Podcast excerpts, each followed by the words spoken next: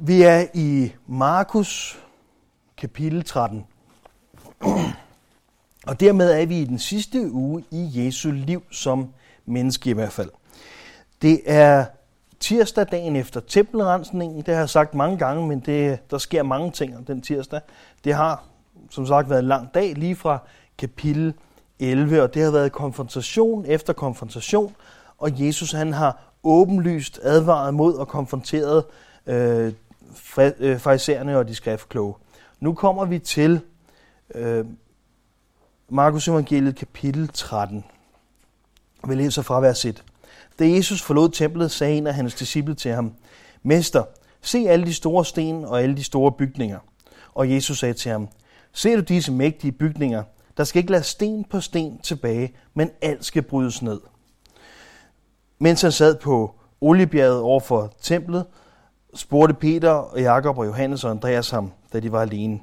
Sig os, hvornår dette skal ske, og hvad der er tegnet på, at alt det skal til at fuldendes.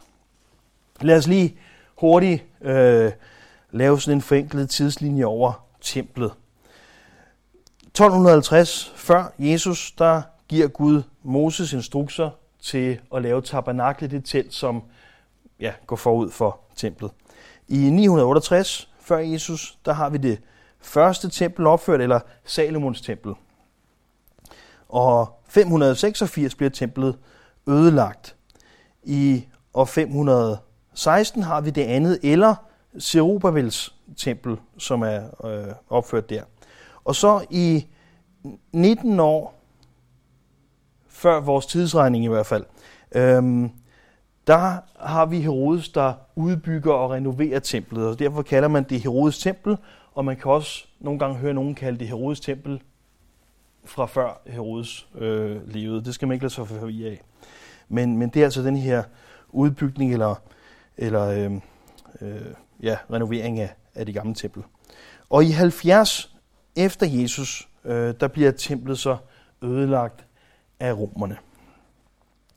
Så den første tempelperiode er fra 968 til 586 før Jesus, og anden tempelperiode er 516 til øh, år 70 efter Jesus. De to perioder er adskilt af eksilet, eksilet i Babylon. Det er overhovedet ikke relevant for det, vi skal tale om, men øh, det kan det blive, hvis man diskuterer, hvad for en tempel det er, der skulle lades rives ned, og, og hvad, hvad det er for nogle sten, man kan finde i konstruktionerne i dag osv. Selvfølgelig taler Jesus om det tempel, der er der på det tidspunkt, det er Herodes tempel. Ifølge sekulær historie, så havde romerne i år 70 fået ordre på at lade templet stå, altså lade være med at, at rive det ned. Øhm, og det var der mange af jøderne de forskansede sig for at overleve. Men nogle soldater skød alligevel brandpile ind mod templet, så det gik i brand. Og det siges, at guldet, som stenene var belagt med, det begyndte at smelte og løbe ned i fugerne. Og derfor begyndte romerne helt bogstaveligt at vælte sten efter sten ovenfra for at øh, få fat i guldet. Og sådan gik ordet i opfyldelse, at der ikke skulle lade sten på sten tilbage. I hvert fald så øh, er der ikke sten på sten tilbage. Det gik fuldstændig bogstaveligt i opfyldelse, det Jesus sagde på den ene eller anden måde. Det sagde han om øh, selve templet. Og derfor så kan vi jo stadigvæk i dag tage ned og besøge tempelpladsen, som er den platform, om man vil, hvor templet stod. Og det har de fleste af os været nede og se. Jeg kan huske, da vi var nede og se udgravningerne af de underjordiske konstruktioner, der var udgjort af de her ufattelig store sten. De var hugget så fint til, at man ikke kunne presse noget kniv eller papir, så vidt jeg kunne se i hvert fald, ind mellem stenene. Stadigvæk den dag i dag var de så, så tæt hugget, eller så, så fint hugget, og så tæt øh, stod de sammen. Den største sten, man har fundet indtil videre, er The Western Stone under Vestmuren. Den er 13,6 meter lang, 4 meter bred. Jeg har ingen idé, hvor høj, men den vejer 570 ton. Det er bare en af stenene. 570 ton.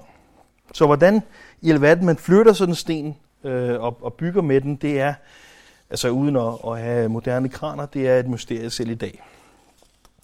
Så inderkredsen af apostlene, Peter, Jakob, Johannes og i hvert fald i det her tilfælde Andreas, stiller et spørgsmål. Og her i Markus, der siger de, sig os, hvornår det, det skal ske, og hvad der er tegnet på, at alt det skal til at fuldendes. Altså, når Jesus lige har sagt, at ikke sten på sten vil blive ladt tilbage. Så hvad mener de med, alt dette skal fuldendes? Det får vi måske svaret på, hvis vi kigger i den parallelle passage i Matthæus. Spørgsmålet her lyder, sig os, hvornår det skal ske, og hvad der er tegnet på dit komme og verdens ende. Sådan. Det var noget spørgsmål. Det er tre spørgsmål i et. De kæder selvfølgelig nogle af de her begivenheder sammen. Øhm, så spørgsmålet er, hvornår skal templet ødelægges, som Jesus lige har øh, talt om. Hvad er tegnet på dit komme, på Jesu komme? Og hvad er tegnet på verdens ende? Og her kommer det længste svar, Jesus han giver i Markus evangeliet, og det er de selv udenom med, med sådan et spørgsmål her. Og han begynder med at sige, se til at ingen fører vild. Det er det første, han siger. Det er et gennemgående tema i mange af brevene senere i Nyt Testamente, hvor der på, på den ene eller anden måde står vogt jer for vranglærer af den ene eller den anden slags. Så Jesus han øh, begynder med at sige sådan i vers 5. Jesus begyndte så at tale til dem, så til at ingen fører vild. Der skal komme mange i mit navn og sige, det er mig, og de skal føre mange vild. Og når I hører krigslarm og rygter om krig, så lad jeg ikke skræmme. Det skal ske, men det er endnu ikke enden. For folk skal rejse sig imod folk og land imod land. Sted efter sted skal der komme jordskæl, og der skal komme hungersnød. Dette er begyndelsen på vingerne. Men tag i jagt. Man skal udlevere til domstolene, og I vil blive pisket i synagogerne, og I vil blive stillet for statholdere og konger på grund af mig, som et vidensbyrd for dem. Først skal evangeliet prædikes for alle folkeslag. Og når de fører jer for retten, skal I ikke på forhånd bekymre jer om, hvad I skal sige. Men det, som bliver givet jer i samme stund, det skal I sige, for det er ikke jer, der taler, men heligånden. En bror skal udlevere sin bror til døden, og en far sit barn, og børn skal rejse sig imod forældre og få dem dømt til døden. Og I skal hades sig alle på grund af mit navn. Men den, der holder ud til enden, skal frelses. Som, så mange andre profetier, så har de her ord flere grader af opfyldelse. Det ser vi øh, især i Gamle Testamente, at når der er en profeti, så er der en umiddelbar opfyldelse, og så er der en senere opfyldelse. Så, så det går i, øh, profetien går i opfyldelse i flere intervaller, i flere øh, sekvenser. Noget af det her, det gælder apostlen, han taler til, noget af det gælder kristne gennem hele kirkehistorien, og noget gælder troen i de sidste tider. Lige et par indlysende pointer her. Først og fremmest, Jesus han siger, så til at ingen fører vild. Det er jo sådan set ikke rigtig svaret på nogle af spørgsmålene. Så når Jesus han starter med at sige det i det længste svar, han giver i Markus, så er det nok fordi, der er en reel fare for at blive ført vild. Det er selvfølgelig så indlysende, som man ja, nemt ikke tænker over det. Når Jesus han starter med at sige sådan på de her tre spørgsmål, eller det her tre en spørgsmål, så nok fordi der er en årsag til det. Simpelthen. Øhm, vi må ikke undervurdere faren for at blive ført vild. Vi må ikke være arrogante og tænke, jeg er simpelthen for klog til at blive narret. Mig er der ikke nogen, der kan narre. Øh, vi skal vogte, vi skal se til, at vi ikke bliver ført vild. Der vil komme falske kristusser. Der vil komme krigslarm. Uden krig, så formentlig mobilisering til krig. Der vil komme rygter om krig, ligesom den kolde krig. Der vil komme flere nationer mod hinanden. Øh, de fleste siger, at det på den måde, det står, der er det en verdenskrig, altså mange nationer mod mange nationer. Øhm, der vil komme jordskæld, hungersnød, kristne vil blive forfulgt, Helligånden vil virke i de forfulgte og tale i de forfulgte. Øhm, evangeliet vil blive prædiket for alle folkeslag, og selv familiemedlemmer vil forfølge hinanden og udlevere hinanden på grund af Jesus. Og alt det har vi set i dag, og alt det ser vi i dag. Kristendom er den mest forfulgte religion i verden, og det var den før det arabiske forår, og før 11. september, alt det er den mest forfulgte religion i verden, og det er den så sandelig den dag i dag. På et tidspunkt vil den måske ikke være den mest forfulgte religion i verden mere. Hvis man får øh, slået nok kristne ihjel, og man får konverteret nok til at være noget andet, så i antal vil kristne jo ikke være specielt forfulgte mere. Det siger lidt sig selv. Og så vil det sådan lidt det ud i statistikken. Men indtil videre er kristendom den mest forfulgte religion. Og så siger Jesus heldigvis, den der holder ud til enden, skal frelses. Altså den, som holder troen på Jesus, eller står fast i troen. Jeg tænker, det er okay at sige her, øhm, uden at skyde noget i skoene på, eller i sandalerne på Jesus.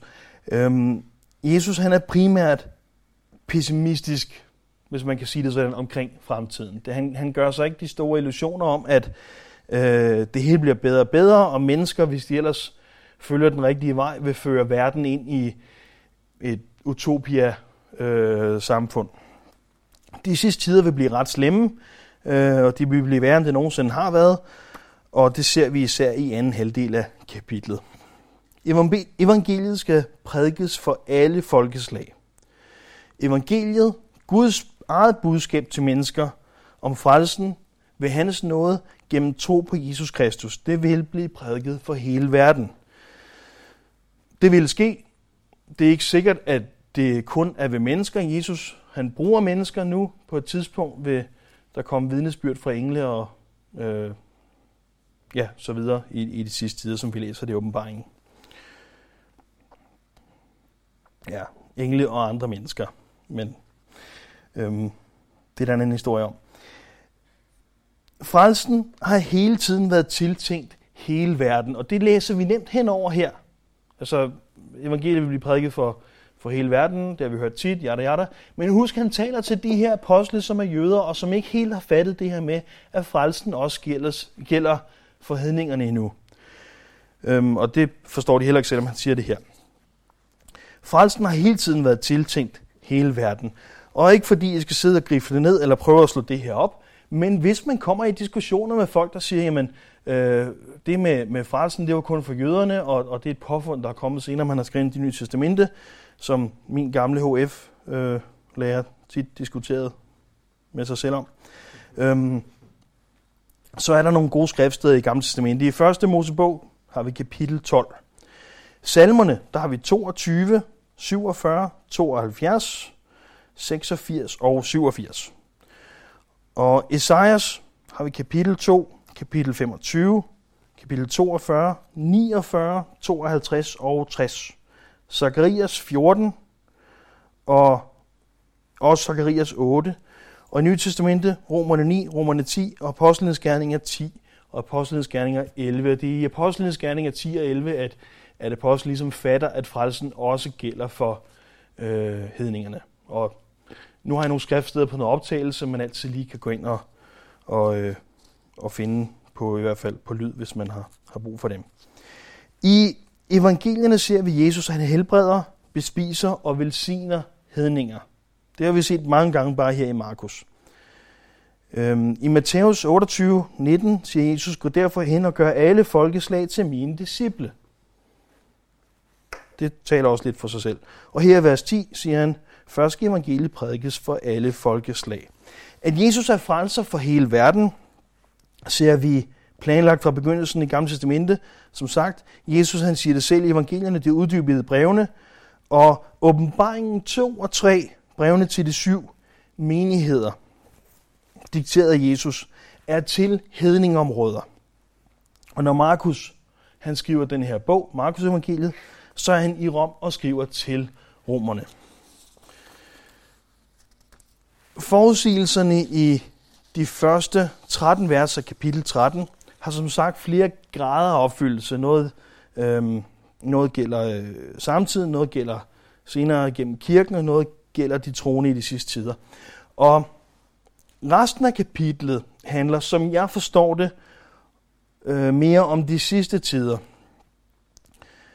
Og det begynder med en bestemt begivenhed i vers 14. Når I ser ødelæggelsens viderestykkelighed stå, hvor han ikke bør stå, den der læser dette skal mærke sig det.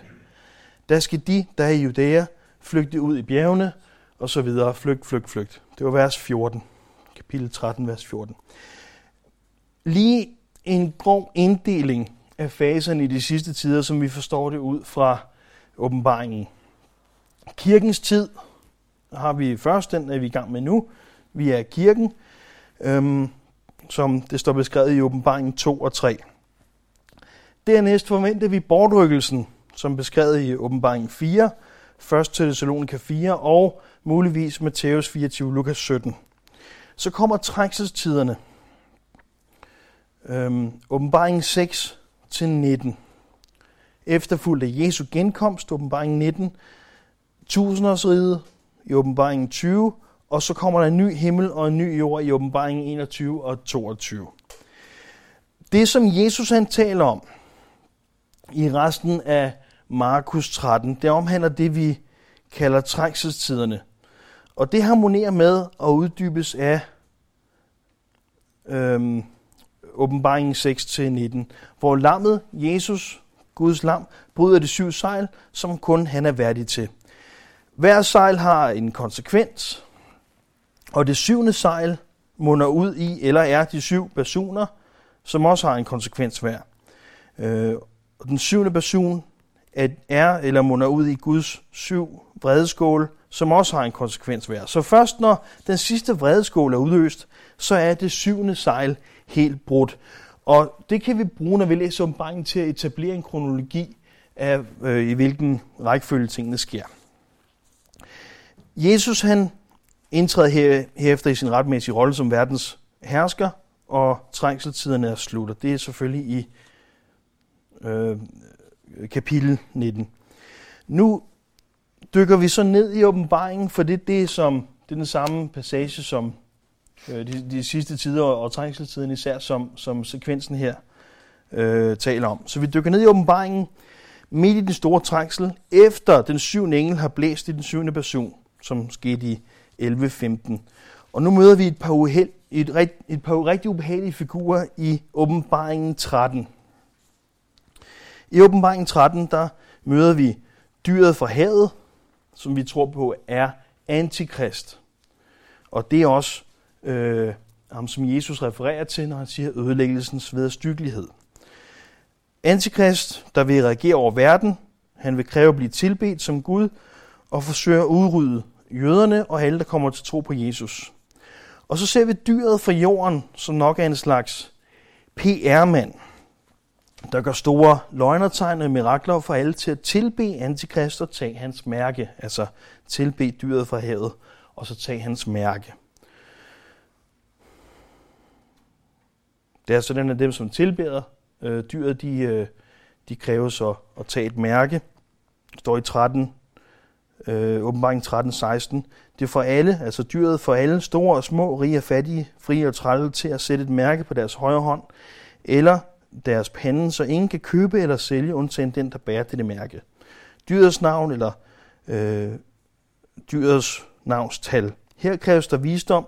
Den, der har forstand, må regne på dyrets tal, for det er et mennesketal. Det tal er 666. Det er en lang smør for at tale om de her to figurer, altså dyret fra havet og dyret fra jorden. Dyret fra havet, antikrist, og dyret fra jorden, den her øh, øh, højre hånd for antikrist, som laver mirakler og, og løgnertegn og får øh, folk til at tilbe øh, dyret, til at tilbe antikrist. Hvis du synes, det lyder forvirrende og lidt mærkeligt, så lad dig ikke skræmme af det. Øh, det er sådan et dyk ned midt i åbenbaringen. Det er lidt ligesom at hoppe ind i en biograf, hvor man er to tredjedel inde i filmen, og så prøver at følge med og tænke, skal jeg bare gå ud nu, eller skal jeg prøve at få lidt ud af, af resten af forestillingen her. Gennem tiden, der har der været mange bud på, hvornår de sidste tider de kommer, eller hvornår øh, Jesus kommer igen, hvornår bortrykkelsen sker osv. Jesus han siger her i kapitel 13, hvis I lige kigger ned til vers 32, men den dag eller time er der ingen, der kender. Hverken englene i himlen eller sønnen, men kun faderen. Det var Markus 13, 32. Da Jesus han gik på jorden, i en tjeners skikkelse, altså som menneske, så vidste ikke engang han, hvornår bortrykkelsen og hans øh, genkomst og så videre ville foregå. Jeg er overbevist om, at han, nu hvor han er uden menneskelige begrænsninger, og han er hos øh, faderen, at han så ved det samme, som faderen ved. Det er, det er jeg helt sikker på. Men når Jesus han siger sådan, at da han gik som menneske, kendte han ikke dagen. Kun faderen. så ved vi med sikkerhed, at der ikke er nogen andre, der ved det. Heller ikke Satan. Og det betyder, i hvert fald ud fra menneskelig logik, at Satan er nødt til at have mindst én kandidat klar til at være antikrist til alle tider. Til at være den her øh, sataniske verdenshersker, der, der skal komme. Så det er ikke overraskende, at der er så meget spekulation, og folk, der finder så mange træk, der passer øh, ja, på de ting, der står om, om antikrist. En oplagt kandidat på oldkirkens tid, det var kejser Neo. Der var mange, der tænkte, kejser Neo, han må være antikrist. Han er absolut den ondeste person, vi kender. Han forfølger jo kirken. Og gennem kirkehistorien har der været flere kandidater på tale, alt efter hvilken slags kristen man, man har været. Paverne har været på tale flere gange som antikrist. Øhm, under 2. verdenskrig, der ville jeg have sat mine penge på Hitler. Han var så ond og sindssyg, man kunne være, selve inkarnationen af jødeforfølgelse. Han brugte romerske symboler, øhm, og øhm, han overlevede flere attentater. Vi ved, at Antikrist han vil blive blandt andet tilbedt, fordi at han kommer også over sit banesår, står der. Altså han vil være ved at dø, men han overlever, og alle vil være målløs øh, over det. Så jeg ville have sat mine penge på Hitler, og jeg ville have tabt. Og, altså, ja, nu siger jeg det bare, fordi det er sådan, det er. Da UFO-hysteriet var på de højeste, godt hjulpet af Hollywood, og folk de så UFO alle steder, øhm, der var der mange teorier om, eller der var i hvert fald teorier om, at Antikrist ville komme med en UFO. Jeg går ud fra, at hvis man kommer i en eller anden form for menneskelignende skikkelse i en UFO, så kan man overbevise folk om hvad som helst. Så kan man sige, at jeg kommer fra en galakse her, og jeg ved alt om, hvordan I er skabt, og det er mig selv, der har været med til, eller jeg ved det ikke. Men det var der nogen, der tænkte, må ikke han kommer og lader som om, han er et rumvæsen. Ja, øhm, så griner vi af den nu, og så, ja, man ved aldrig vel. Et af de hypes, som ses blandt evangeliske kirker lige nu, det er at gå på kompromis med hvad som helst. Det, der, det er der meget et vestlige kirke, der gør, for at være inkluderende. Og en af de ting, som der bliver gået på kompromis med nu, det er islam. Den kristne kirke er i vækst i flere muslimske lande, også der, hvor det er ulovligt at være kristen, og der, hvor man godt må være det, men ikke må, øh, men man ikke må missionere. Øhm, og på trods af, af at være forfulgt i mange lande, så er der vækst, der er vækkelse i mange muslimske lande. Der er mange, rigtig mange, der konverterer til kristendommen. Øhm, og mange kristne i de lande, de sætter livet på spil for at missionere for deres landsmænd. En lille indlysende detalje, det er, at de hader ikke muslimer. De kristne, der er i de muslimske lande, hvor de bliver forfulgt, hader ikke muslimer. De risikerer alt for at frelse dem. De kunne sådan set i rigtig mange kulturer, rigtig mange steder, kunne de bare lade være. Og så kunne de møde deres kirker, og så kunne de tale øh, det sprog, de nu har lov til at tale i kirken, som oftest ikke er hovedsproget. Øhm, og, og så kunne de mange, mange steder være i fred, men de risikerer alt for at nå ud til deres landsmænd. Det er et vidnesbyrd for os, for det er det samme, som vi er kaldet til. Vi er bare ikke særlig gode til det. Og der kan være nogle grunde med, at vi har nogle kulturelle forskelle, og vi ikke taler samme sprog osv., men vi er ikke særlig gode til det. Men det er vidnesbyrd for os, for det er det samme, som vi er kaldet til, og det er Jesu eksempel. Jesus han gav alt for at, at nå mennesker. Desværre så søger en voksende del af den vestlige kirke at gå på kompromis med islam i stedet for.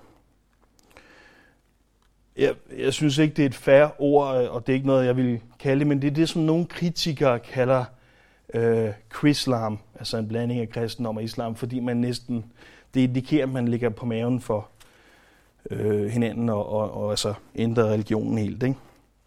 Men, men ideen er selvfølgelig, at man prøver at finde et fælles ståsted så meget, som man går for meget på kompromis. Det er på sin plads at stifte fred, men vi må ikke gå på kompromis med evangeliet. Vi må ikke gå på kompromis med, hvem Jesus er. Og det er der ingen, der kommer til frelse af. Det er at svigte vores kald. Islam rummer potentiale til at frembringe antikrist. Islam har også en eskatologi, altså en læren om de sidste tider, ligesom vi lige talte om. I deres eskatologi, eller deres eskatologi er bygget på Koranen og Sunan. Sunan er også kaldet Hadith. Øhm, Koranen har de samme forhold til, som vi har til Bibelen, og Sunan eller Hadith er traditionen, ligesom katolikkerne har Bibelen og deres øh, Øh, tradition, eller jøderne har øh, øh, Toran og Talmuden. Øhm, så er øh, muslimernes eskatologi altså bygget på Koranen og på Sunan. Og der er tre hovedaktører, ligesom vi lige talte om øh, dyret fra havet og dyret fra jorden, så er der tre hovedaktører. Der er en Mahdi, der er Isa, og der er en al Dajjal. Mahdi, det, er, det betyder den guidede, og han er også kaldt den 12. imam. Og især Iran, når de holder en tale, øh, deres gamle hvad hedder sådan noget, præsident, øh, Mahmoud Ahmadinejad, når han holdt nogle af sine øh, taler, som Vesten var så glad for, hvor han fortalte, hvad han havde tænkt sig at gøre ved Vesten og øh, alle de andre, øh, så startede han altid med at sige, velsignet være øh, Mahdi. For Mahdi, det er ham, som vil besejre alle fjender af islam. Han vil oprette en verdensomspændende islamisk stat, hvor han vil have magten i syv år. Hans her vil bære sorte flag med et ord, og det ord det er straf. Mahdi vil så også dræbe øhm, al-Dajjal. Så man kan sige, at Mahdi svarer til, øh, Øh, han er også benævnt som en frelser, det er en frelserskikkelse. Øhm, så er der Isa. Og han er også kaldt Isa al-Mashi, altså Isa Messias, øh, Jesus Messias, eller Isa bin øh, øh Marian, altså øh, Jesus Marias søn. Det er efter sine den Jesus, der gik på jorden omkring år 0. Han er profet, siger de, ikke Gud, ikke Guds søn. Han døde aldrig, men blev ført op til himlen, hvorfra han kommer igen til Jerusalem, transporteret af to engle, altså de bærer ham ned. Han døde aldrig, så han opstod heller aldrig. Og hele hans opgave er at overbevise kristne om, at de tog fejl ved at tilbe ham, og at de skal konvertere til islam. Isa, han underlægger sig den her Mahdi, altså øh, den her lederskikkelse, og han får alle til at tilslutte ham ved blandt andet at lave tegn og mirakler. Og så er der Al-Jadal, den falske messias. Han siges at være blind på det ene øje, og han udfører mirakler for at få folk til at følge ham imod Mahdi og Isa, indtil de besejrer og dræber ham. Så muslimer tror på Jesus, og det er tit det fælles ståsted, som mange vestlige kristne så prøver at finde med dem. Men man skal ikke sætte så meget ind i det, før man finder ud af, at det er ikke den samme Jesus. Ham, de kalder Isa, øh, er ikke den Jesus, vi tror på. Og det svarer faktisk, når vi kigger på at hans opgave er at føre folk væk fra at tilbe Jesus. Han bruger tegn og mirakler til at få folk til at følge Mahdi, som minder deres os om det, vi lige har læst om. Så islam har potentiale til at frembringe antikrist, og der er rigtig mange, der allerede nu vil lade sig narre, hvis det skete nu. For en rigtig stor del af, af Vesten er klar til at, at underlægge sig og gå på kompromis som sagt, så havde jeg levet i, i Oldkirken, så havde jeg nok satset på kejser Neo var antikrist. Og jeg havde taget fejl. Havde jeg levet under 2. verdenskrig, så havde jeg gættet på Hitler. Øh, der er rigtig mange ting, der gør opfyldelse ved ham. Jeg havde også taget fejl der. Jeg ved ikke, om jeg havde købt den der med rumvæsener. Øhm, men så havde jeg måske satset på øh, Mikhail Gorbachev under den kolde krig. Øh, ikke fordi jeg ved, om han og der er mange opfyldelse, øh, profetier, der giver opfyldelse, men har det der mærke på hovedet, så jeg vil tænke, den, det er nok et signal om, at der, der er et eller andet, der ikke er helt, som det skal være der. Øhm, men potentialet er i verden, og det jeg prøver at sige her, det er, det har der altid været. Der har altid været en, mindst en kandidat til at være antikrist. Potentialet er i verden, og vi er kaldet til at være på vagt. Vi skal ikke være arrogante og tænke, Nå, vi, vi læser jo Bibelen, og vi ved nok, Jesus han kalder os til at vogte, til at være på vagt. Og formålet med Markus 13 er ikke at komme med en masse spekulation. Det er ikke sådan, at Jesus han siger, nu siger jeg de her ting, og så skal I prøve at, at, at komme med nogle gode idéer til, øh, hvad der kan være hvad her. Jesus han siger her i kapitlet igen og igen, han siger, se til ingen før jeg vil. Tag af jagt, tag af jagt, tag af jagt. Hold jer vågne, våg derfor og våg. Så jeg tæller i hvert fald syv befalinger om at vogte og være klar. Som selvfølgelig er en besked til de apostle, han taler med, men så sandelig en besked til os, der nærmer os de sidste tider, hvornår det end er. Jeg tror nok, Daniel plejer at sige, når vi taler om de sidste tider, nu skal jeg håbe, jeg håber ikke, at bytte om. Vi skal, vi skal planlægge som om, at vi, øhm, at vi lever her øh, 100 år, men vi skal leve som om, at den sidste dag kunne være i morgen. Og hvis jeg bytter om, så forstår jeg sikkert pointen. Ikke? Jesus, tak for dit ord til os. Tak for det, som du viser os om de sidste tider gennem hele dit ord. Og tak for dine formaninger. Tak for, fordi du siger til os det, som vi har brug for. Vi har brug for at blive mindet om at vogte. Vi har brug for at blive mindet om, at bortrykkelsen og de sidste tider er en realitet, som kan blive en del af vores liv her. Tak, at du minder os om det, og må det være virkelig, ligesom du er virkelig, Jesus.